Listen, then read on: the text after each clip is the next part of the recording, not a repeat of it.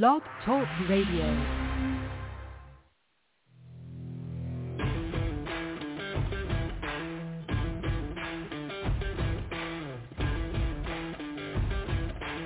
The following broadcast is brought to you by the iGolf Sports Network. Golf Talk Live is sponsored by the iGolf Sports Network and Golf Tips Magazine. Here's Andrew to tell you more about our sponsors. iGolf Sports is a live stream broadcast and media production company providing quality programming designed to attract the golfing enthusiast. And Golf Tips, the game's most in-depth instruction magazine, including reviews on the latest equipment, tips from top teaching professionals, all designed to help you improve from tee to green. Welcome to Golf Talk Live with your host, Ted Odorico. Join Ted each week as he speaks with some of the best in golf. This week's special guest will join us a bit later. But first up is another great discussion on Coach's Corner. So let's introduce tonight's Coach's Corner panel. All right, good evening, everybody, and once again, welcome to Golf Talk Live. I'm your host, Ted Odorico, and we've got a great show for you tonight. Uh, we're going to starting uh, things off here, excuse me, in just a moment with uh, the Coach's Corner segment, and then a little bit later on, I'm going to be joined by tonight's special guest, uh, Dr. Bern Bernacki, the president of the Golf Heritage Society. He'll be joining me on the second half of the show. Uh, back uh, for probably, I think, a fifth or sixth time now. He's been here a number of times. Always enjoy our conversations, and uh, I think we'll have a good, robust one tonight. So um, thank you for tuning in live. And just remember, you can go uh, to the link, uh, blogtalkradio.com slash golf talk live. Uh, and the show is live every Thursday from 6 to 8 p.m. Central uh, here on that network. But for some reason, if you can't join live or you come in midstream, as they say, uh, you can visit that link, blogtalkradio.com slash golf talk live and just scroll down to the on-demand section at any point and you'll hear all or see all of the previously aired uh, uh, podcasts in their entirety. Uh, the recorded versions are there and the most recent is always at the top. So after tonight's show, if you've missed part of it a little bit later on, uh, not to worry, you can go and visit that link. Uh, and at the end of the show, uh, when we do the uh, uh, the out not intro but outro, if you will, um, you'll be able to hear some of the other great places that you can listen to uh, the podcast as well. But as I mentioned, uh, I'm going to be joined here by the Coaches Corner panel, and I've got one of the panelists on right now, so I'm going to introduce him. I'll also introduce the other one. Uh, she's running a few minutes late. Hopefully she'll be joining us in uh, maybe midstream conversation, but uh, I'll keep an eye out for her. Uh, first up, of course, is Jon Decker. He's a good, become a good friend as well. Uh, he's a director of instruction at the Medallion Club in Columbus, Ohio. He's also a senior editor and top 25 instructor with Golf Tips Magazine.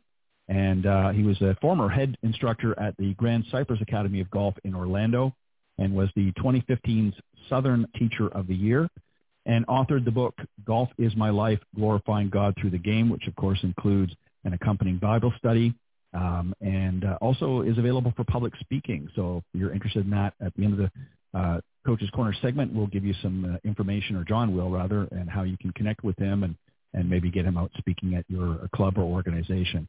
Uh, also going to be joining me hopefully tonight on the panel is Sue Wieger, and she is also number one uh, best-selling international author, motivational speaker, and peak performance coach.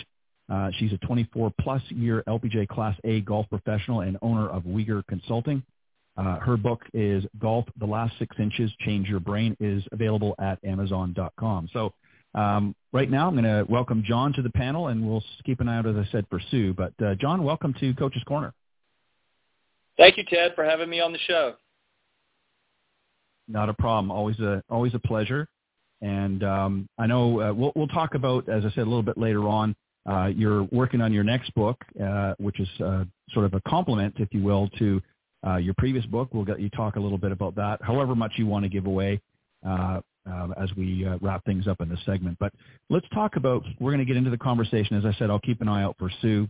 Uh, hopefully uh, she'll be able to, to join us. And if not, uh, you and I will, as we've done before, uh, we'll hold down the fort. So the discussion we're going to talk about is some of the essential skills needed for golf. So golf is much like other sports, is a motor skill, uh, very much like karate, dancing, swimming, and even playing a musical, musical instrument. It's a process that is learned and then relearned over time, uh, and it's certainly not a problem that can be solved in just a few easy lessons. So uh, these particular keys that we're going to talk about tonight, Jon, um, are, I think, essential uh, develop, developing some good uh, fundamentals and uh, uh, and working on obviously becoming a better golfer all the way around. So one of the first ones is the pre-swing fundamentals, things like the grip, the aim, um, you know, posture, that sort of thing. So sort of the general fundamentals. So maybe just sort of break down each of them, what sort of, uh, I guess, component, what they, um,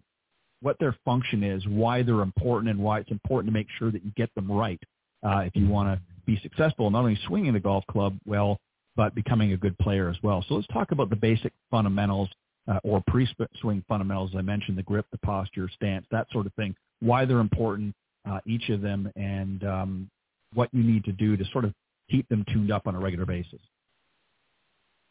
Well, Ted, this is a great question, and you know, for the golfers that are just getting their season started, um, this is where you, when you're when you're going out and whether you're taking a lesson, whether you're going to the range just to to hit some balls and kind of shake the rust off, um, this is where you want to start. You know, Nicklaus was a, very adamant about starting out every season, looking at his grip, his ball position, his posture, all those things uh, are very important. And and we all have tendencies that we kind of revert back to.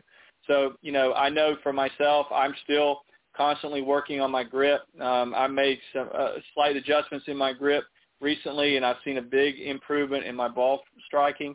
So I know that no matter what your level is, you're never you're never going to be good enough to where you don't have to work on your setup. And I've worked with tour players uh, through the years uh, on both the LPGA and PGA Tour, and the majority of times when I work with them, I'm working with them on their setup. It's not their swing. Their setup gets off, and then when the setup gets off, then the swing gets off. So, you know, looking at the grip, um, that's one of the first things that you want to look at because the grip is going to control the club face, and the club face is going to con- eventually control your swing. So if you have a bad grip, then you're going to have to make compensations in your golf swing or golf swing to uh, counter that. Ball position to me is one of the most important things that I look at. I use alignment sticks uh, when I'm working with students, uh, and you can simply put alignment sticks down. You can put one as your target line, and then you want to make an intersection with that with another alignment stick. So you're kind of essentially forming a T, and then the ball wants to kind of go at that intersection. So you can leave a little bit of space there, put the ball at that intersection, and that way when you're setting up to the ball, you can see where your left foot is if you're a right-handed player in relationship to that uh, that alignment stick that's forming that right angle. So ball position is critical. Most people, when I work with them, play the ball too far back in their stance, which takes away from their ability to shift their weight, takes away their power, and and really they they they tend to hang back and and leave all their weight on their back foot, their, their trail foot, as a lot of instructors will call it. Um, and it's simply because of their ball position. You know, you will eventually swing where the ball is. So if you have the ball in the wrong spot, you're going to develop a swing that's in, going to not be the right, right, proper swing for you. Um, and then, you know, distance from the ball is another important thing. Obviously, every club in our bag has a different length to it, so your distance from the ball is critical. Making sure that you have enough room when you set up to the ball so that you can turn and you're not going to hit the ball or hit the club, you know, uh, move into the club or move into the ball. So you need to have enough space. Now, some students have too much space, so that's something that you could work with your pro, teaching pro on. But make sure if you're going to take a lesson that you're hitting all these areas. Don't go into the lesson thinking, oh, we're just going to work on my our swing. Go and focus on the setup first, and then your your pro can direct you from there. And then the last thing with the setup that I really look at is going to be, and it relates to the knee flex, but it's where you your weight distribution is. Most stu- most students play the ball too far back in their, or excuse me, play with their weight too far back in their heels we want to make sure that the weight is up in the balls of the feet. So those are the key areas that I look for whenever I'm working with a student in their setup. Yeah, and a lot of great points. And, and you're right. You know, Nicklaus talked about in his uh, video uh, from several years back, uh, I think it was in the 80s, Golf My Way. He talked about how every season he would come out and work on uh, the fundamentals. Um, you know, he wasn't really focusing so much on the swing um, as he was his fundamentals because he knew that once the fundamentals were in its proper place, the swing would take care of itself. Um, you know, you don't often really forget how to swing the golf club, but a lot of times you might get the, the grip incorrectly or you might be uh, aiming incorrectly or what have you. So I, I want to just a, a couple of follow-ups since we've got time. Um, one is with the ball position, uh, and again, you know, depending on who you talk to, there's different variations. Some like to play it a little bit closer to the middle of the stance for all clubs, and then maybe widen or you know narrow or or widen their stance depending on which club, and of course, appropriately standing the, the proper distance from the ball. Some like to play it a little closer to the left foot uh, or left heel off that a little bit closer. What are your thoughts here? Is there a preference? Is there a proper ball position that you feel that has been successful for you over the years? Um, or is there some room for some flexibility depending on the type of player? Well, as far as uh, you know, the way I was taught is the ball is played inside of the left heel, and this goes. Uh, there was a big transition in teaching that happened during the late 70s and early 80s. I mean, I grew up learning to play my driver off my left heel, my five iron, um, you know, more in the middle of my stance, and my nine iron more off the back of my stance. Uh, that was the way golf was taught. And there was a lot of knee drive, a lot of slide in the golf swing. You look at those old pictures of you know Johnny Miller and stuff of in the in yep. the video of him, you know, talking about you know play the ball back in your stance. Well, when you have a lot of leg drive, you you can do that, and you should do that. But but if you look at the modern players, they're not doing that. And the reason for that is if you look at those older golf swings, um, the the guys were getting there. There was no champions PGA Champions Tour, Senior Tour, anything along those lines. So the the guys were pretty much done in their mid 30s, mid to late 30s. Their careers were over, and most of the time it was because of injuries, deal like mm. shoulder injuries, lower back injuries, because that puts a lot of wear and tear on your joints. Your hips are ball and socket joints. They're not designed to slide like that. So the modern player is playing the ball more forward toward the left heel, very much like Jack Nicklaus did, and they're using the rotation of their body to square up the club face. They're not using a lot of hands. They're not using a lot of uh, manipulation in the hands, and that's why the grip is so important. Uh, they're they're just naturally allowing the club to release, and and and everything kind of lines up, and that's the way the modern golf swing is. So I play the ball more forward in my stance. I teach that right inside the left heel. Uh, years ago, uh, Tiger Woods was up here at Muirfield Village, and he was doing a clinic uh, for, and I'm in Columbus, Ohio. So he was doing a clinic mm-hmm. um, during the week of the, the memorial, and and someone asked him about ball position and moving the ball back in the stance, and he says, "I'll move the ball back in the stance if I want to shape a shot." So a tour player, if they mm-hmm. want to hook a ball around a tree or even cut a ball around a tree, you know, they'll move the ball back in the stance because that allows them to use a little bit more of their hands uh, to maneuver. And you know, they're these guys are obviously highly trained players that know what they're doing. But he said, when I move the ball back in my stance, I only move it one ball. They don't move it six or eight inches back. They, he goes, I only move it one ball. And if you are right. going to have the ball more back in your stance, like if I've got a lot of wind and I'm hitting a, a knockdown shot and I'm trying to hit go under a tree or anything like that, and I do move the ball back in my stance, what I do to counter that is I open up my stance. That allows me to turn a little bit more through the ball and I and I will resist the temptation to slide because when you slide, that's when you drive the club into the ground. That's when you start hitting a lot of uh, poor shots, a lot of deep divots, things like that. So I still like to make a shallow divot. I don't want to make a deep divot. So if I do move the ball back in my stance, like in a fairway bunker or going a low shot or going under a tree, I'll move it back one ball, open up my stance, and then I'll just go ahead and make my normal swing. Right. And and I, I agree with you as well. I think there have been a lot of change. I remember some of the old swings, as you mentioned, like Johnny Miller as an example, um, and cl- had the classic reverse C, uh, where you know their upper body looked like it was bending backwards quite a bit, which in a sense it was, but it's because they were driving the hips and the legs so far into the ball and forward um, that it created that that reverse C posture. And even Nicklaus, to a certain degree, not as much as Johnny Miller did, but Nicklaus had it as well. Um, but again, it created a more manipulation with their hands in order to meet that uh, ball uh, more effectively. And, and I agree with you. I think the, the swing shape now is much different than what it was, you know, 20, 30 years ago. Uh, so obviously uh, adjustments have had to be made in teaching the game as well. I want to touch on one other thing as we move to the next point. Um, you, you kind of touched on this was really club face control. And accuracy is a combination of aim and club face control Um, but if your aim is correct, but the ball will not hit the target if your club face is pointing in the wrong direction of impact.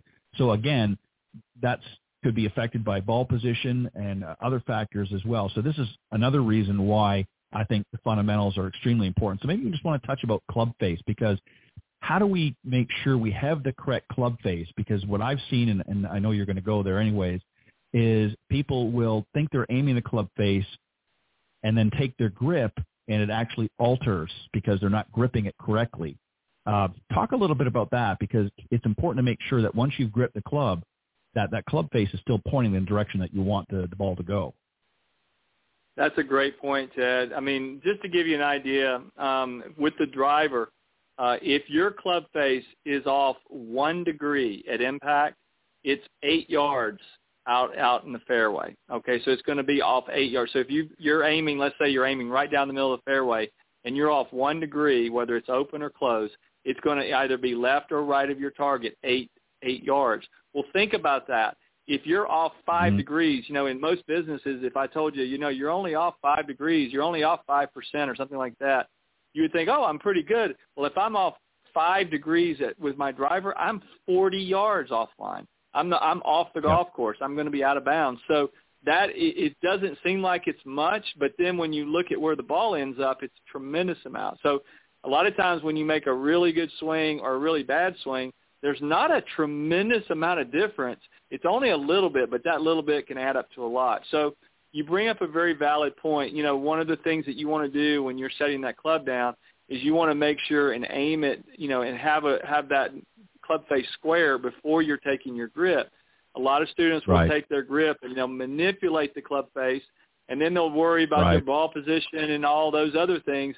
And I'm looking down at their their club face. I'm like, oh my goodness, this is aiming way left or way right of the target.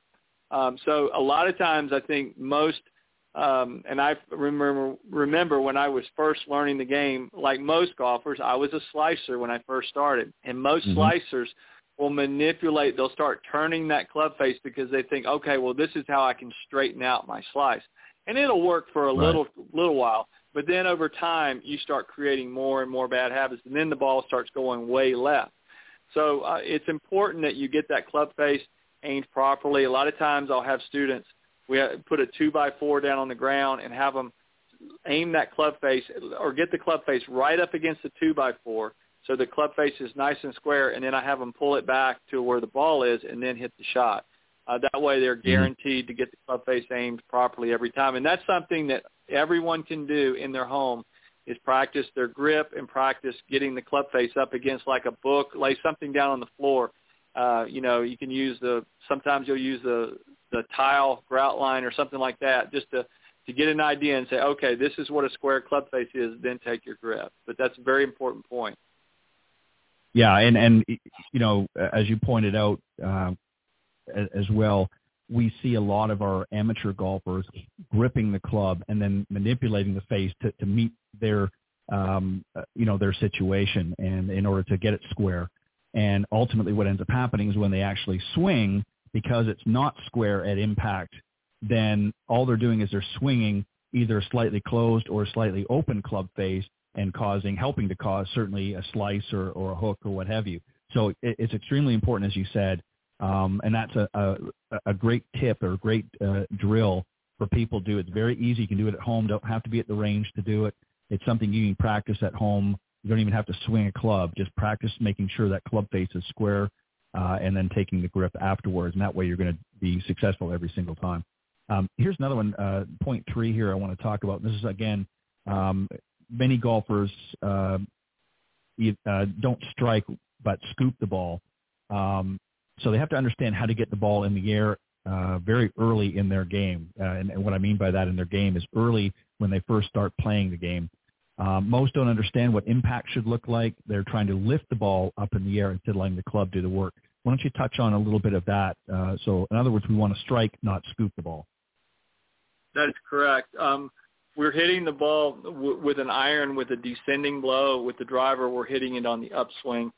But uh, the number one reason why I see uh, students scoop the ball is because they have too weak of a grip. It's either they have too weak of a left hand they have too weak of a right hand. Sometimes it's both. Sometimes both hands are, are too weak. And when you have a weak grip, um, if I if I have someone with a weak grip and I had a magic wand and I could give them Tiger Woods golf swing or a tour player's golf swing, and they were to swing with that weak grip, they would hit a shank because the tour player mm-hmm. is rotating their body. Uh, they are not um, stopping their body and using their hands to square the club face up. They're using their body to square the club face up because their grip is, you know, most of the guys on tour have really good grips. Some are a little weaker, like a Jon Rahm. Some are a little stronger, but they're, they're by and large they're all really good grips. So they can rotate their body, and the club will line up and be pointing at their target. If you have a poor grip, you can't do that. So you swing the club back. Now your club face is going to be open. Most students who have weak grips are going to have an open club face unless they do something to manipulate it. And so now if they were to rotate through, their club face is going to be even more open on the downswing. Because remember, when we're swinging the club, that club face is going to be moving. The centrifugal force is going to want to open that club face up. So uh, the tour players have stronger grips, so they they can as they rotate, they're not getting all that manipulation with the club face, and they can use their body to square it up. So it's very important to get the hands on there the proper way uh, so that you can do this. Now the scooping motion, once you get the student with the proper grip, then we've got to teach them to move their divot forward because they're used to hitting four or five you know inches behind the golf ball of that scooping motion. So a lot of times I'll put students who scoop the ball, I'll put them on a downhill lie to kind of get their weight to shift down the hill. Or I'll give them an impact drill. Or um, I've got tons of drills on my website.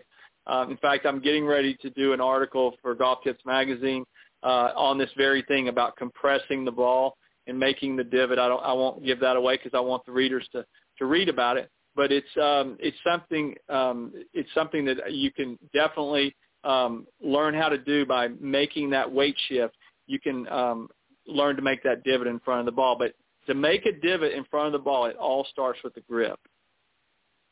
And again, a lot of a lot of players out there, a lot of our amateur golfers really fall short in this area. And again, everything starts with the grip. I mean, that's what's holding on to the club. And you know, once you have any of these fundamentals, but particularly the grip, uh, not in its proper place, a myriad myriad of things can happen. Um, another thing too, I want to move on to um, the fourth uh, um, essential skill is uh, is the understanding of the swing plane as well. Keeping the club in the same plane throughout the swing is definitely going to help uh, straighten out your golf shots. Um, this is another thing too is people don't really understand this. Uh, they hear plane, they don't really think about it, they don't really understand that. Talk a little bit about that as well. Well, I I will tell you that I don't teach a swing plane. I teach a swing path. That was the way I was taught at Grand Cypress. Uh, the only plane that I look at in golf is the target line because a plane is a mm-hmm. straight line. Okay, that the, the golf swing is not a straight line. So you can look at it on video and people can say, oh, I'm going to draw a line here and see how, you know, the old adage of, of Ben Hogan and, and all those guys, you know, they would have, has the vision of a plane but there is a lot of planes in the golf swing. There's a takeaway plane, the club going up, the top of the swing, the downswing. That club is not swinging on an exact plane. And you have to remember that what you're seeing on a two-dimensional television screen or a monitor or however you're looking at your video is not the perspective that you're going to have when you look down at that golf ball. When you're looking down at that golf ball, you're not swinging on a straight line. You're swinging around your body. So that's why I try to get students not to think about a swing plane, but to think about a swing path. And the swing path changes with every single club. A driver's swing path is totally different than a putter swing path. The putter swing path mm-hmm. barely barely goes to the inside, back to the ball, and and back to the inside. So it's a very small arc. The driver is a very large arc. The longer and the larger the arc, the more power you create, the longer and the larger the arc, the less control you have. So I can hit my driver much farther than I can hit my putter, but I can hit my putter much straighter than my driver. And then the other mm-hmm. clubs fall into that. If you start thinking about the golf swing as more of an arc, and you start learning to turn back around your right hip and you turn through around your left hip, that arc is like a swinging door back and through. And so you start learning that versus thinking about a straight line of a swing plane. And I think that you're going to do a lot better as far as playing golf. Now, if you're going to talk to teaching pros and you can go to we could line up the we could bring in the top 100 teachers in in the in the country and have them all sit in a room and discuss this, you are going to get teachers who talk about planes. But I think mm-hmm. that you're doing they're doing their their students a disservice because when they're the student is hitting the ball, they're looking down at that golf ball. They're not going to see a straight line. There's no part of that. When I look down at that golf ball, I don't think about a straight line. There's no way I, right. I'm swinging the club around my body. So I think it it makes sense in the teaching circles in, in describing things, but I think it does a disservice to the student who's trying to replicate those planes when they're swinging the club, when, when in reality they're swinging on an arc. Yeah, and I think it, it, you're well said. And I think Jon, what it ultimately ends up doing, and again, it's it's well intended, but again, sometimes the information that we learn as instructors is something for us to better understand certain things, but how we describe it to the students uh, can either do one of two things: can help clarify issues like what we talked about earlier with club face, uh, control or can add to the confusion. I think this is one of those areas. I agree with you. I think, uh, and again, I, I understand what they're trying to get across, and and I understand about the swing plane as well. But I think that it's not something that necessarily has to get into a great discussion about with a student. Um, and you know, you might get a student that might ask you something, but I think it it it, it causes them to really not understand what's actually happening in the golf swing and so we have to be mindful of that and careful when we're talking about that. Certainly as a point of reference, it's okay. But I think if you get too much on, on no pun intended, on plane uh, discussion, then I think it can sometimes add to the confusion. Um, another area that we want to make sure of is pivot. So as an example, in the backswing, uh, you know, you're really trying to get behind your uh, behind the ball on your backswing, um, and it really affects obviously all of your body, but primarily the, the upper body. Your lower body uh, tends to remain a little bit quiet. There's obviously a turn, but not as much as your, your upper body. Uh, on the downswing, the opposite happens. You're engaging your legs, hips, and that sort of thing to create a, a better impact and finish position, uh, obviously. Um, but uh, again, there's a misunderstanding with the with the phrase pivot um, because, as you pointed out earlier, um, years ago we used to see more of a slide into uh, the downswing uh, because of the way the game was played at that particular time, and lots changed. So, touch on pivot. What what is it that people are not understanding? Maybe you can go. I know we don't have the the visual here, so it's a little bit difficult to really demonstrate. But maybe you can talk about pivot as well, because there is an actual pivot that happens from the backswing to the downswing. Absolutely, the pivot is um, you know there's I teach basically two types of pivot swings. One is the one pivot swing, which would be for the short game, and the two pivot swing, which will be for the full swing. Um, and so what I mean by that is, is I'm talking about pivot around the hip. So your hips are ball and socket joints. So they're designed to pivot. It's very much like if you look back at the old, back in the 50s and the 60s, and you would look at the field goal kickers in football, they would all kick straight on. They were all straight line kickers, and they really didn't kick the ball that far. They would kick it pretty straight, but it really didn't go that far. And then soccer started coming into the United States. And then all of a sudden the football players, uh, or the kickers, excuse me, were kicking soccer style. They were pivoting around if their right leg, if they're kicking with their right leg, they would pivot around their left leg and form like an arc, uh, and very much the same arc as a golf swing. Well, all of a sudden their distances improved, and they were kicking the ball farther and farther and farther. The same thing is, is to be is to be said about the golf swing. Yes, the equipment is better. There's no doubt in my mind the equipment is better now than it was years ago. Yes, the ball is better, but also the players are in better shape, and the players are using their body in that rotary motion by using their ball and socket joint, their hips, to turn back and turn through. Now, in a one pivot swing in the short game, you're going to set up and you're going to put all your weight in. If you're going to hit like a little chip shot, all your weight is going to be in that front front leg. So you're just pivoting around your front leg. You're going to hit a solid shot. You're not going to hit it very far, but you'll be able to control it. In the two pivot swing, you're you're setting up with your weight more 50-50, You're not putting all the weight in one side or the other. You swing back, you load into your right side very early. The club goes back. As the club goes back, you transition into the left side, and then you pivot around the left side. So that's a sequence that is a very um, difficult sequence to learn. Uh, some students have it naturally. I get students who've never played golf before, and they come to me and they say, "Hey, I played baseball when I was a kid or whatever," and they swing the club, and I go, "Wow, you have a really nice transition." So that's that's great. Some students don't have it naturally. And those that don't have it naturally, I have drills that I teach them. A lot of them are on my website as well. And I try to get them to learn how to use both their right hip and their left hip to be able to get that pivot and to be able to get that transition so that they can create power. So a one pivot swing, two pivot swing is um, is all based on where your weight is and still using your hips uh, and that lower body to to swing the club. Yeah, well said and great explanation. All right, I see uh, now we've got uh, Sue joining us. She's uh, been able to to join us now. Um, so, Jon, I'm going to give you just a, a little bit of a break. So, if you want to get yourself, yeah, if you want to get yourself, hey Sue, how are you? Welcome. Uh, and you. good. And I've already, I've already, I'd already introduced you uh, at the beginning, anyways, just in case. So, but thank you for for coming in and joining us uh, again. Um, so, Jon, take a, a just a, a, minute or two um, if you want to just mute and get yourself uh, uh, uh something to drink, and and uh, I'm going to uh, get Sue to, to jump in the conversation. So, Sue, let me just bring you up real quick to speed what we've been talking about.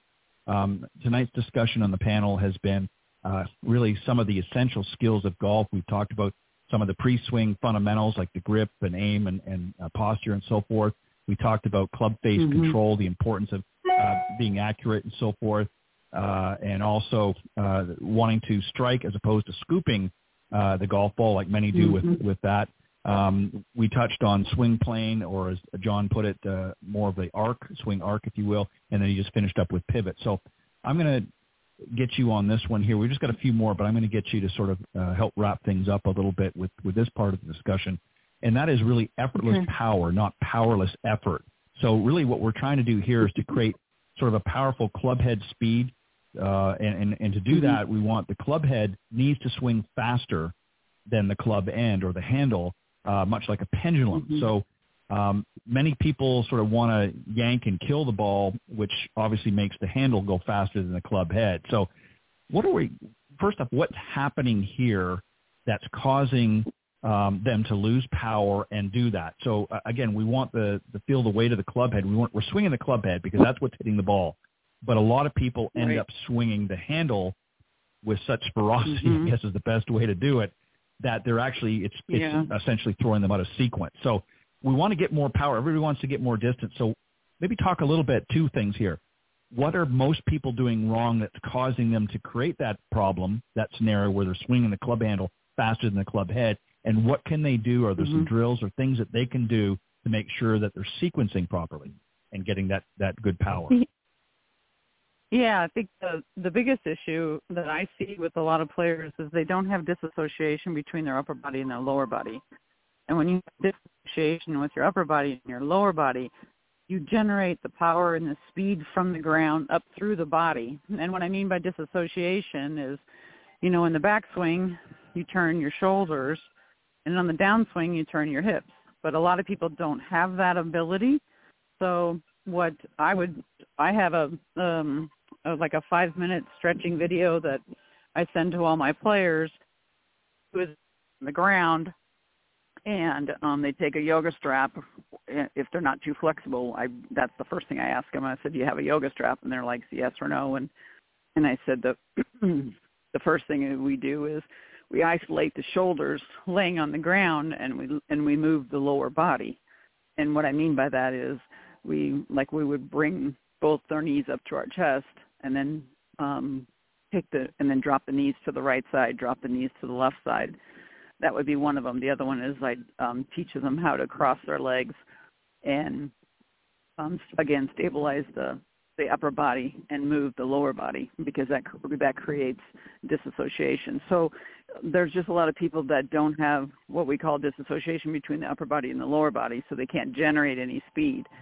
And then what happens is when they go to the driving range or whatever that may be, then then they're trying to actually swing harder with the body and swing harder with the handle rather than you know at the end of at the end of the club um, because we want uh, we want that um, disassociation to create that speed.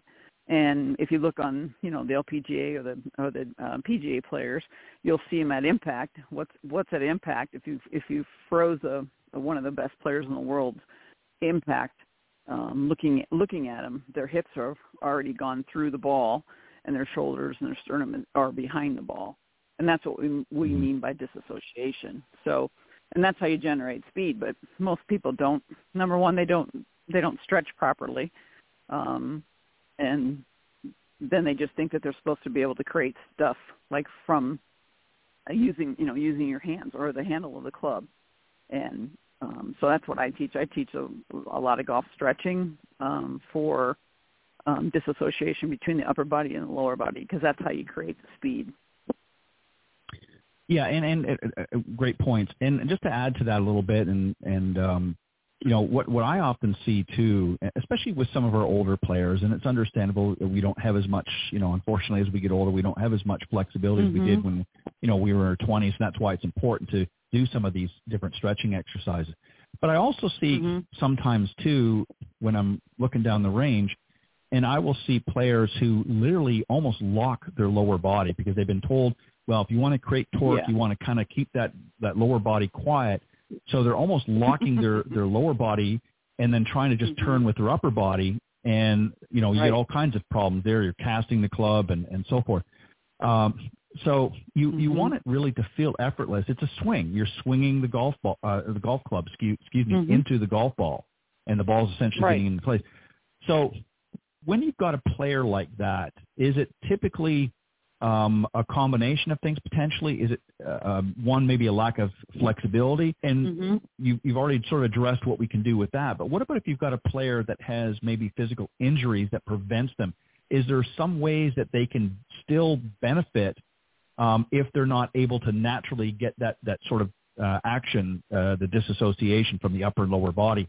Are there things that they can do, maybe positioning their feet differently, um, so that they can get more of a mm-hmm. turn, which will help to engage. Give us an idea of what can maybe some of the older players that have lost that flexibility do um, through no fault of their own. Are there other, and I don't want to say tricks, but things that they can do to help alleviate yeah. some of that?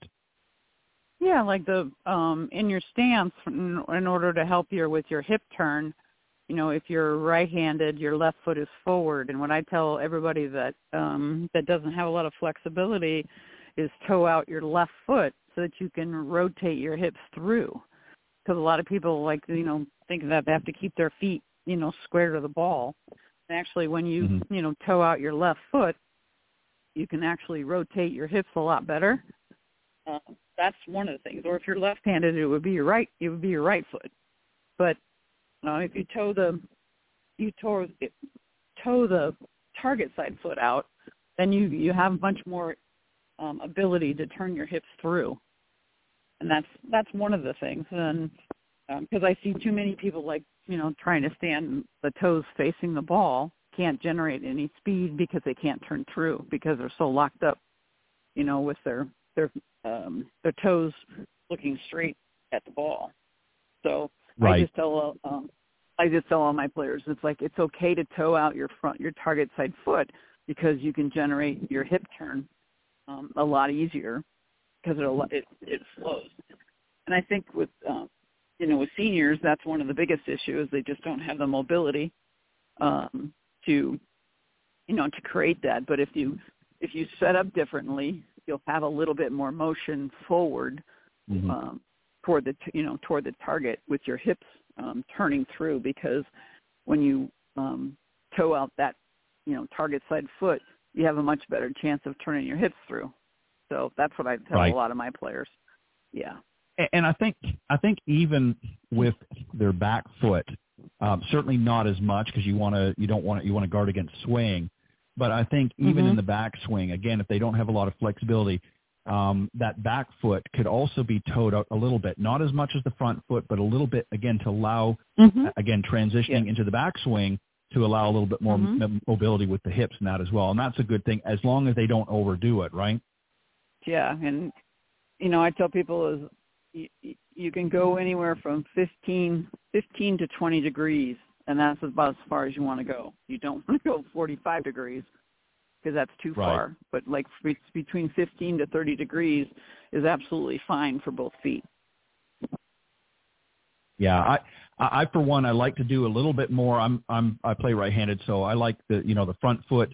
Um, you know, I certainly don't have the same flexibility I once did. I'm not too bad, but uh, you know, we all, it all happens to all of us. But you know, I like that front foot or the target foot to be a little bit more open for me, anyways. Mm-hmm. And and, and I Yeah. think it's, I think what I would recommend for people to do, and this is a, a great exercise to do, is certainly do some of the stretching, uh, as you suggested. But I Mhm. think for hmm a lot of players is when you're on the practice area is is to practice and experiment.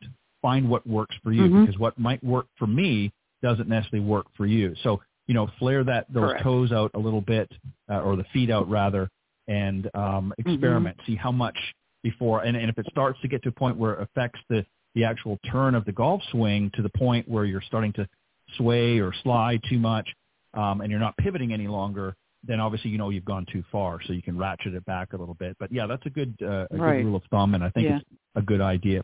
Uh, I'm going to give you the last one as well. Um, again, giving Jon a, a little bit of a break, um, and that is the width in your golf swing.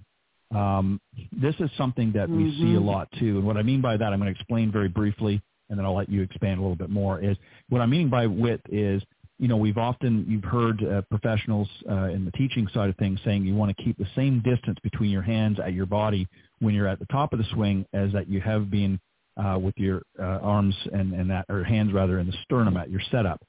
and what that means Mhm. is what often hap- happens is when a lot of golfers swing back, again, partially because of a lack of flexibility and strength in their upper body, and I don't Mhm. mean muscle strength, but flexibility strength, right. is their arms Mhm. collapse because they can't turn Yeah. enough. So their arms, in order to feel comfortable, start to contract into their Mhm. closer to the body. So talk about that. Yeah. How do we help uh, keep that width? Um, I think there's a few different things that we could do here. Give us some examples of what can be done and what we should do to try and help to maintain that width. Yeah, the first thing is uh, I, you know, I just um I tell people is like put a ball between your um both of your arms and make a turn and don't let that ball fall out. because what happens is as soon as you you know they put the ball between their forearms and then they turn and then all of a sudden your arms start to shrink up, that ball is going to fall out of their out of your out of out of their arms so that's one drill I use because it keeps their long their, it keeps their arms extended. Um, and then I just I I try to teach them in, re, in regards to just um, adding a little bit of shoulder flexibility.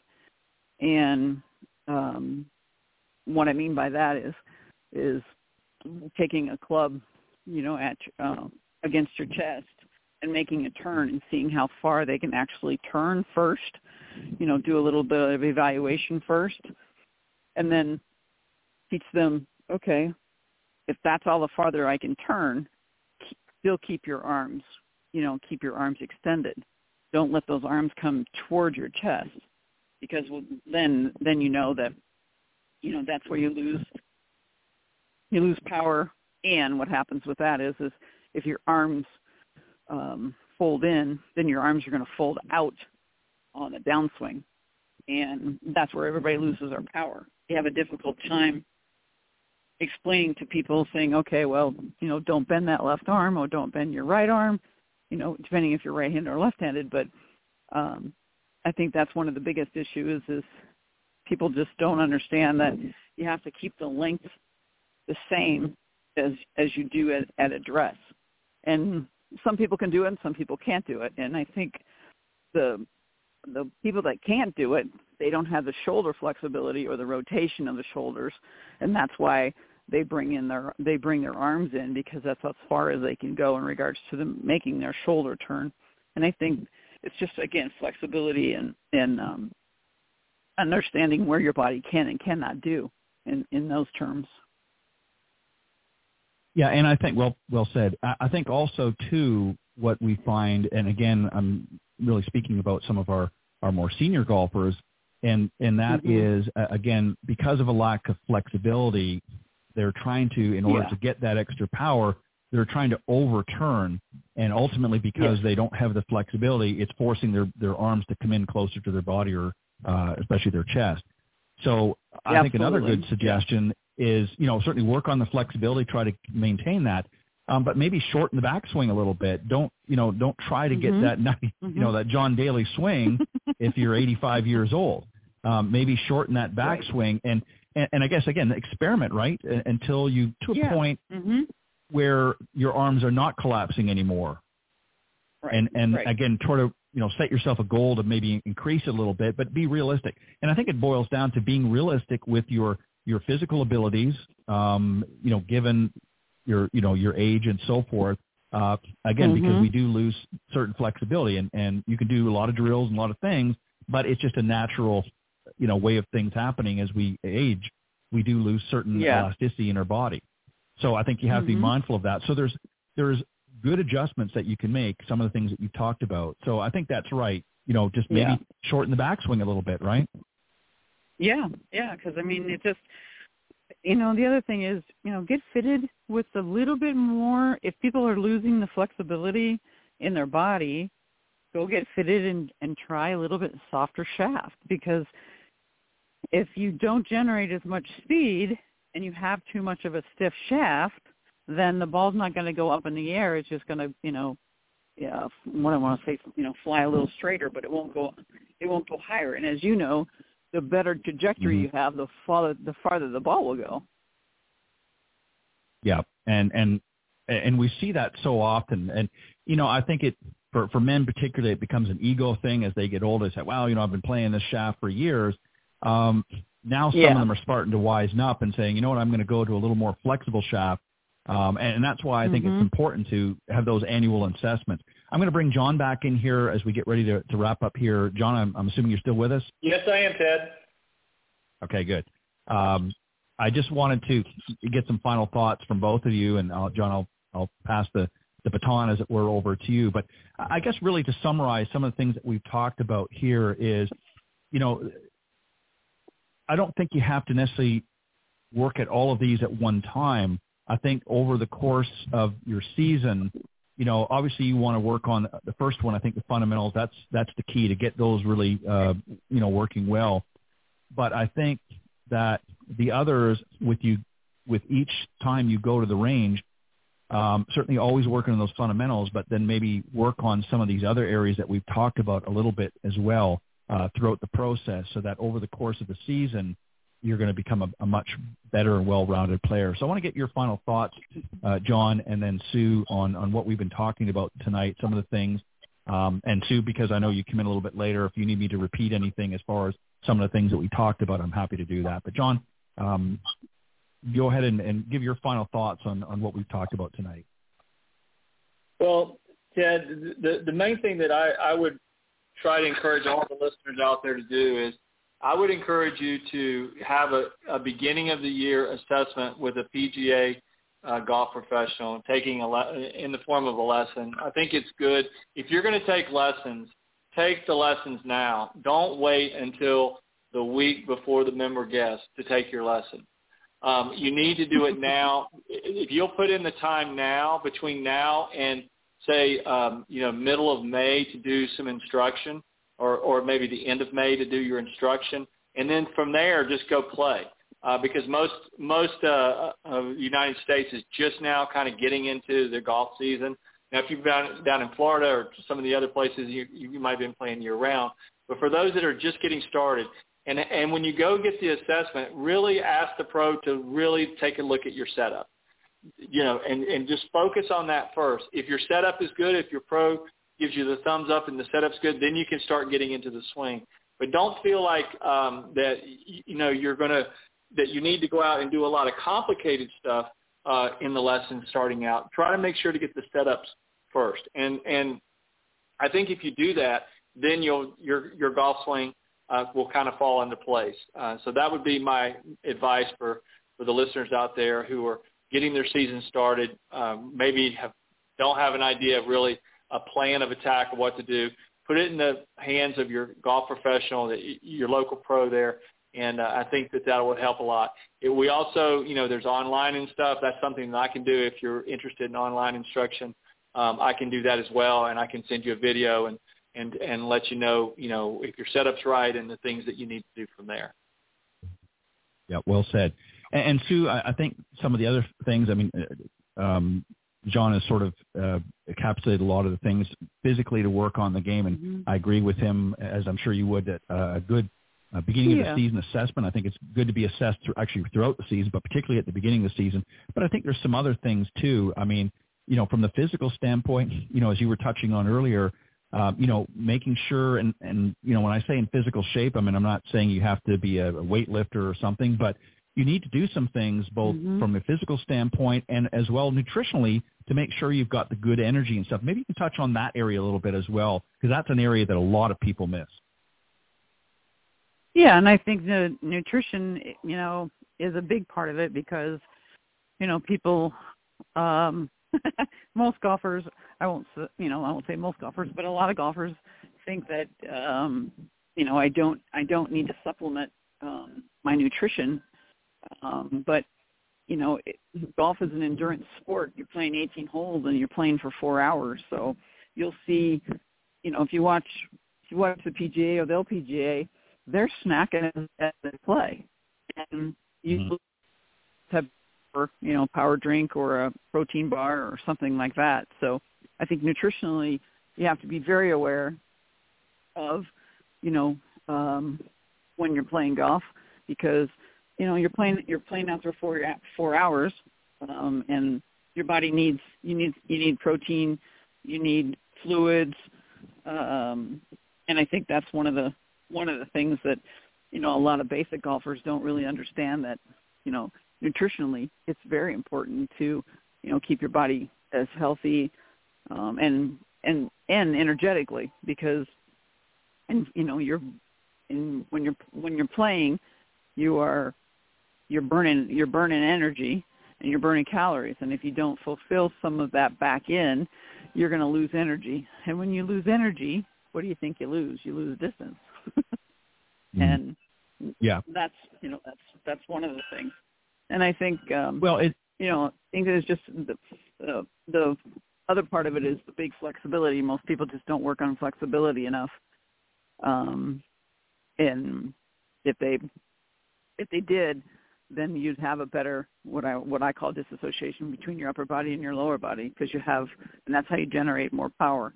But a lot of people they think, well, if I just go to the range and you know bang balls, I'll I'll I'll hit it farther. well, the the body will tell you yes or no, um, you know, on on certain things. And I think that's one of the biggest issues is people just need to be educated about, well, okay, how do I create that disassociation or how do I create that flexibility? And there's a lot of, um, like I said, YouTube videos and, uh, um, and I'm a big fan of yoga because yoga creates stability with the with the lower body and flexibility with the upper body. So, um, and it, and you had Katherine Roberts what I think this week, right? Um, yeah. And she's a yeah, and she's a big um, yoga for golfer person. I mean, she's the one that created yoga for golf, and I've been through her programs, yeah. and it's just it's awesome. So. Yeah, she actually was. My, uh, sorry, it was last. Yeah, it was actually last week that she was on. But you're you're exactly right, and she yeah. also in addition to doing the yoga for golfers, also does a lot of the same techniques in that um, she's been working with Chicago Cubs now for 10 years uh, and has worked mm-hmm. with other mm-hmm. Major League Baseball teams as well. So, you know, if these guys right. are getting into this stuff, that there's something to it, and you know, they're they're That's obviously right. doing. And, I think, you know, the the bottom line is, you know, we we get people coming to us all the time saying, how can I get more distance? How can I be more consistent? And they're looking mm-hmm. for you know, guys, they're looking for that sort of band-aid, you know, g- give me a tip yeah. or a drill. And, and certainly the drills will help in certain areas, but I think the assessments and I think also to, in addition to assessment on the, the golf swing and, and some of the, the basic fundamentals that we want to see, I think it's also good for them to get a fitness assessment. And, I, and there's a lot of Uh, mm-hmm. many of the pros, either themselves or are connected with a certified uh, golf fitness professional, because there is a difference. Right. Um, you want somebody that yes. specializes in the golf swing, is to That's get right. assessed by them as well to make sure. Yeah, right. To make sure that you uh, are are not losing distance or power or consistency because you're out of shape.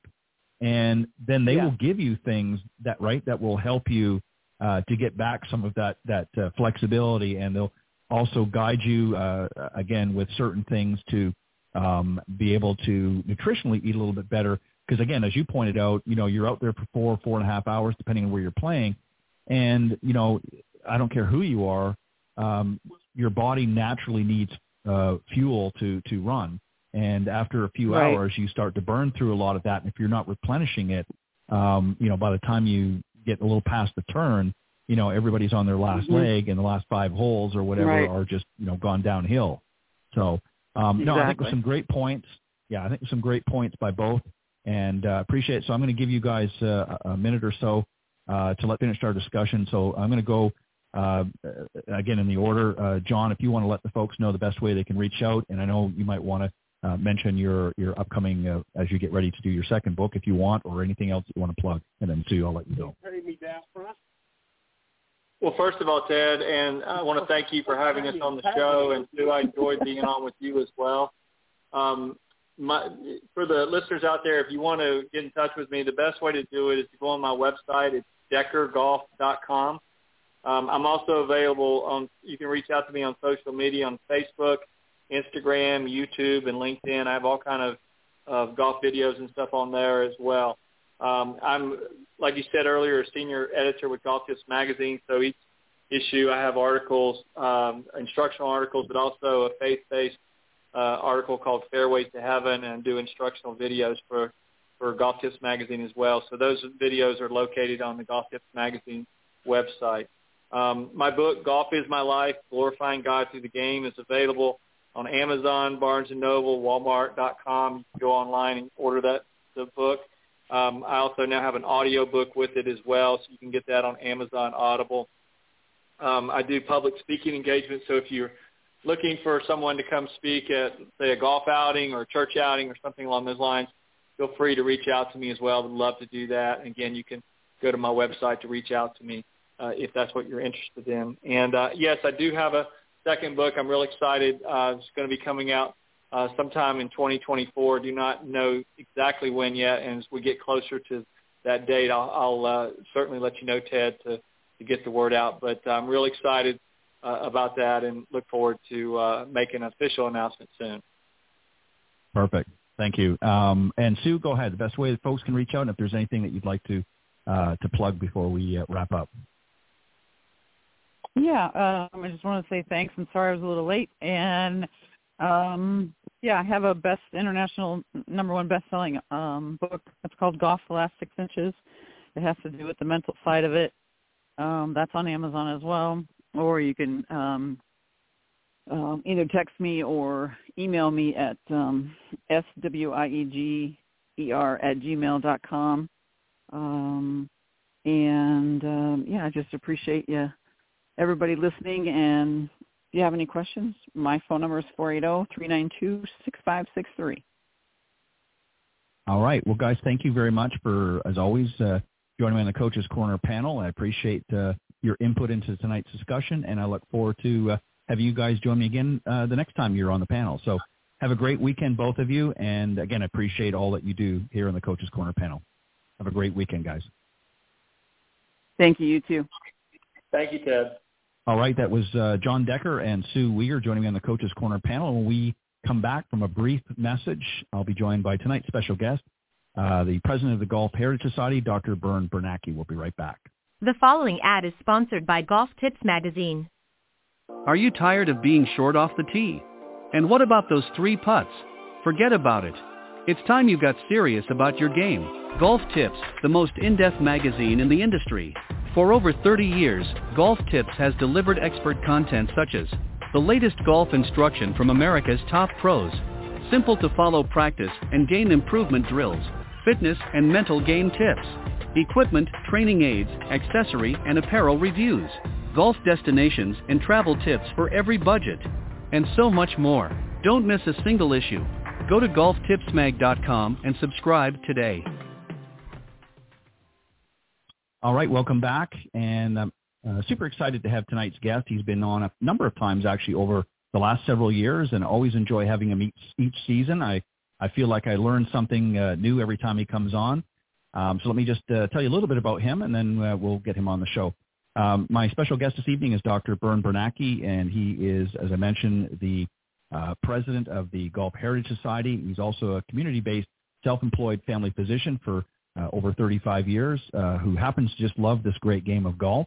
Uh, and he's actually plays the game in a variety of ways, including with hickory uh, uh, sticks, uh, steel, and uh, modern era shafts, and of course always uh, with a period-appropriate golf ball. Uh, he's also been active in youth development and drug prevention activities. Uh, and he recently had uh, been involved and completed a leadership role with the First Tee of Pittsburgh. Um, please welcome back to the show um, my very special guest, Dr. Bern Bernacki. Welcome. Hello, Ted. Uh, thanks for having me. Well, I appreciate it. Thank you for, for coming back and uh, spending some time uh, with me. Let me before we start. Um, let me just say we actually got to, which is uh, very common in this type of format. Uh, we don't always get to to meet some some of the folks that uh, have on the show, and you and I actually met face to face a little earlier this year at the PGA show in Orlando. So we got to meet for the first time and, and have a conversation. Um, so I appreciate that. It was a lot of fun and learned some some interesting things uh, along the way. So um, first off, maybe you could just uh, touch on a little bit about the Golf Heritage Society so that people understand what it is and sort of how it came about. Sure. Well, Ted, we, we love to get together uh, and have fun uh, talking about all aspects of the game of golf. Our formal mission statement, we seek to promote uh, appreciation for the history and the traditions of golf. We foster friendship among uh, all of our golf enthusiasts, and, and we're, we are worldwide, uh, mostly U.S., but we have friends all over the world, uh, including golf uh, golfers, of course, uh, writers, historians, and collectors. That's our core of our group as uh, collectors of the game's artifacts and memorabilia. That was our uh, beginning, and we still maintain that core culture. Yeah, and and what was interesting about it, uh, and I'm going to talk about um, the membership specifically. We're going to get into some of that as well. Um, but you you, you raised a, a great point in explaining that it's not just about you know remembering the game as it was once played, but the Golf Heritage Society is, is also an organization that brings um, collectors um, and and even artists together and allows them not only to showcase some of the collectibles and obviously artwork through a variety of different uh, mediums, but um, gets them an opportunity to through this membership to get acquainted and and network and meet uh, and that sort of thing through a variety of different events. And we'll talk about some of those uh, a little bit, but um, so it, it's really not just about remembering uh, the heritage of the game, but actually um, it, sharing some of the memorabilia and and so forth uh, throughout the membership. Correct? Oh yeah, when we get together and play uh, a game of golf, uh, we, we could be playing like today. Uh, I played, uh, just came off the course in Pittsburgh. It was a gorgeous day at Edgewood Country Club. We're celebrating our 125th anniversary. We're very excited about that. But I chose to play modern golf with some guys, and we talked all about the modern um, era and the young players and the number one and all those kinds of things. But when we get together, sometimes we'll dress in period and play hickory golf, both um, you know Bobby Jones hickory golf and the uh, you know, 20s and 30s era and dress in appropriate uh, uh, period dress and appropriate golf ball. And, you know, sometimes we'll play pre-1900 golf. And uh, we've played uh, pre-1900 golf with a gutty ball, solid ball. Uh, it's a heavier club. Those are blacksmith-made one-at-a-time clubs. and uh, that was before mass manufacturing. It's a different game. It's fun like crazy. And you know, there's no knickers in that. There's no golf bags right. in that. Wearing your clubs under your arm. So yeah, all these things are great fun when we get together for play. And, so, and you, you know, you've and, shared. Go ahead. Sorry, finish your thought. Well, when we when we get together uh, in a trade show, um, you know, we come together uh, sometimes associated with an outing, um, but people will set up some tables and bring some uh, collectibles, and it's great fun to uh, swap and sell and, and purchase things that might be uh, something you're interested in. And that could be that could range from uh, equipment, um, balls, clubs, bags, tees, you name it, to also um, ephemera uh, ceramics, artwork, all these kinds of things that uh, certain folks uh, are more or less um, dedicated to and know a whole lot about. So when they're when they're talking, um, they can really bring the history of an artifact uh, uh, to life, and therefore bring the history of the game to life. It's great fun to just sometimes sit and listen to two people conversing about uh, um, even a, a piece of art or a um, uh, a sculpture or that sort of thing. It's really, really entertaining and informative and educational for us. Yeah, and, and it's interesting because, you know, a lot of people don't really understand the sort of earlier beginnings of the game. And, you know, this is something that you guys talk about a lot, um, you know, not just the, the more modern game, as you, you mentioned today, uh, but you also look back at some of the earlier times um, whether it be Bobby Jones or even earlier times uh, about how the game was played and how different it was. There's a lot involved in the membership of, of and I'm going to call it the GHS for short. Um, but uh, I, uh, as as you know, you uh, extended an invitation to to join uh, the Golf Heritage Society uh, when we were at the show, and I've I've done that, and uh, very excited. So I thought what we would do is is sort of give a little bit of a breakdown uh, about the membership is and, and some of the, I guess, what that entails. And can anybody join? Oh, absolutely. That's, that's a great idea, Ted. Well, first of all, welcome as a member of the Golf Heritage Society. We are the best deal, uh, best value in the game of golf for $50 yearly membership. Um, our, mm-hmm. our member benefits are uh, becoming stronger and stronger. So the you know, I like to say that the greatest asset is the knowledge base and possessions um, of the society. These folks have have possessions, uh, antiques, and um, um, very um, interesting pieces, and they can tell you all about them. So, uh, the variety of people in the society and all these backgrounds that I mentioned earlier uh, is one thing, uh, and that's terrific. Um, so we really uh, enjoy uh, uh, the um, the depth of knowledge base in a lot of areas around the game of golf. You talk about um, events. Boy, there are people who are Ryder Cup um, uh, aficionados with collectibles. We just finished a uh, a Zoom call, so I'll talk about that as a member benefit. We get oh probably four to six times a year, a, a, a golf notable to do a Zoom call with us, and it's live for our members. And we uh, have a host who sets up with that guest a number of questions, and they tell us a little bit about uh, uh, a topic, and then we start asking questions, and it's usually open to the members uh, to also send in questions to the host and uh, we just have a great time. We have had uh, so many unique individuals. Bobby Jones the fourth, uh, authors of uh, famous golf books, um, and uh, Linda Hartough, the famous golf mm-hmm. artist, uh, and Shirley Spork. Uh, a lot of your uh, audience doesn't know about Shirley. Uh, she passed mm-hmm. away about six months ago. She was one of the right. uh, founders of the LPGA and she was one of the best, amazing interviews ever because she taught us about mm-hmm. uh, golf history as well as American history, uh, playing golf in the 30s and 40s and traveling and all these kinds of things. So our Zoom uh, we call it the Grand Zoom Series. That's a, a member benefit that I think is uh, knock your socks off. And guess what? We keep them, we um, archive them on our website, which is golfheritage.org, and our members can go back and uh, look at all, listen to all those, and uh, enjoy all of those. So I can keep going if I may. Uh, yep. Journal, yep. uh, golf, yeah, uh, that is a uh, absolute gem.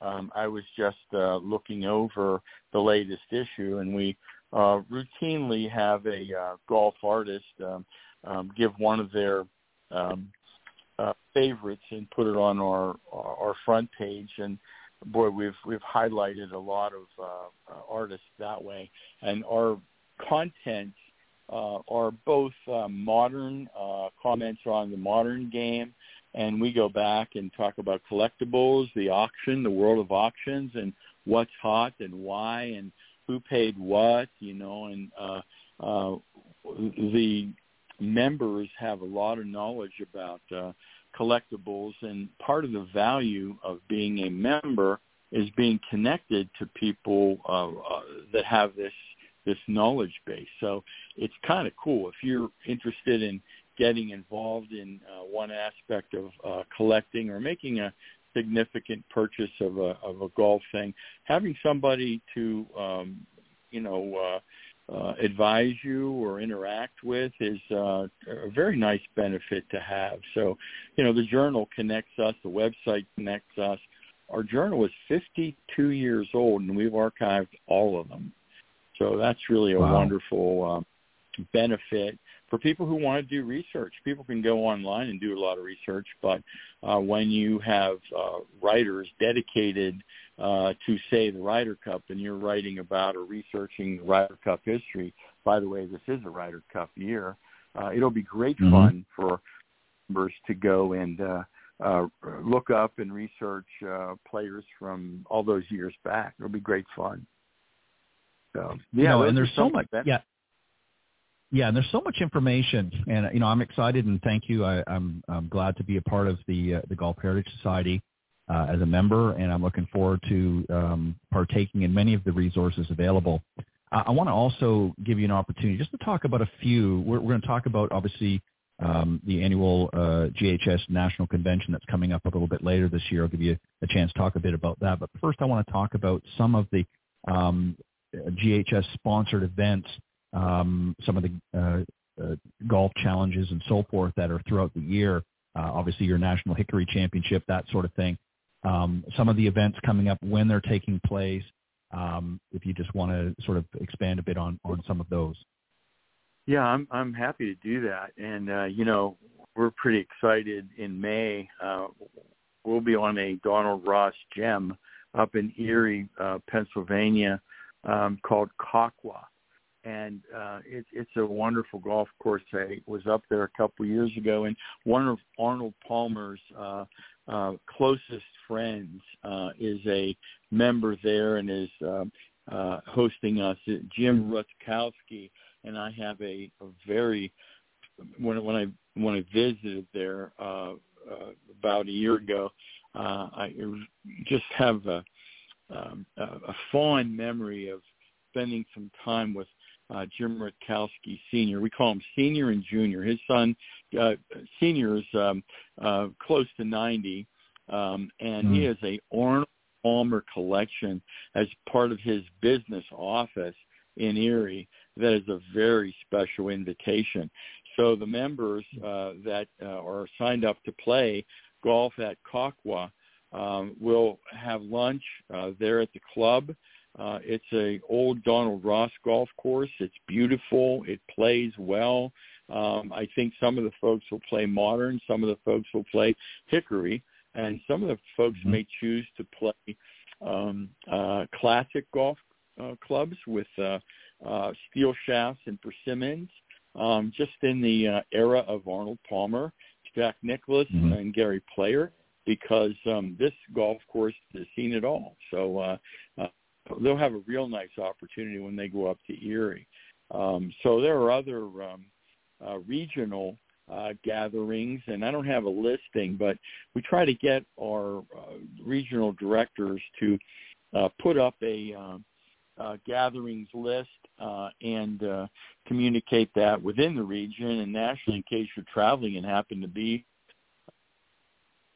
our board members, uh, Taba Dale, uh, she will be in Arizona uh, representing us at um, the uh, T uh, commemorating um, Marilyn uh, uh, Smith's uh, LPGA mm-hmm. career and uh, as a fundraiser. So, you know, we, we try to participate and um, uh, uh, encourage um, support of the history and traditions of the game.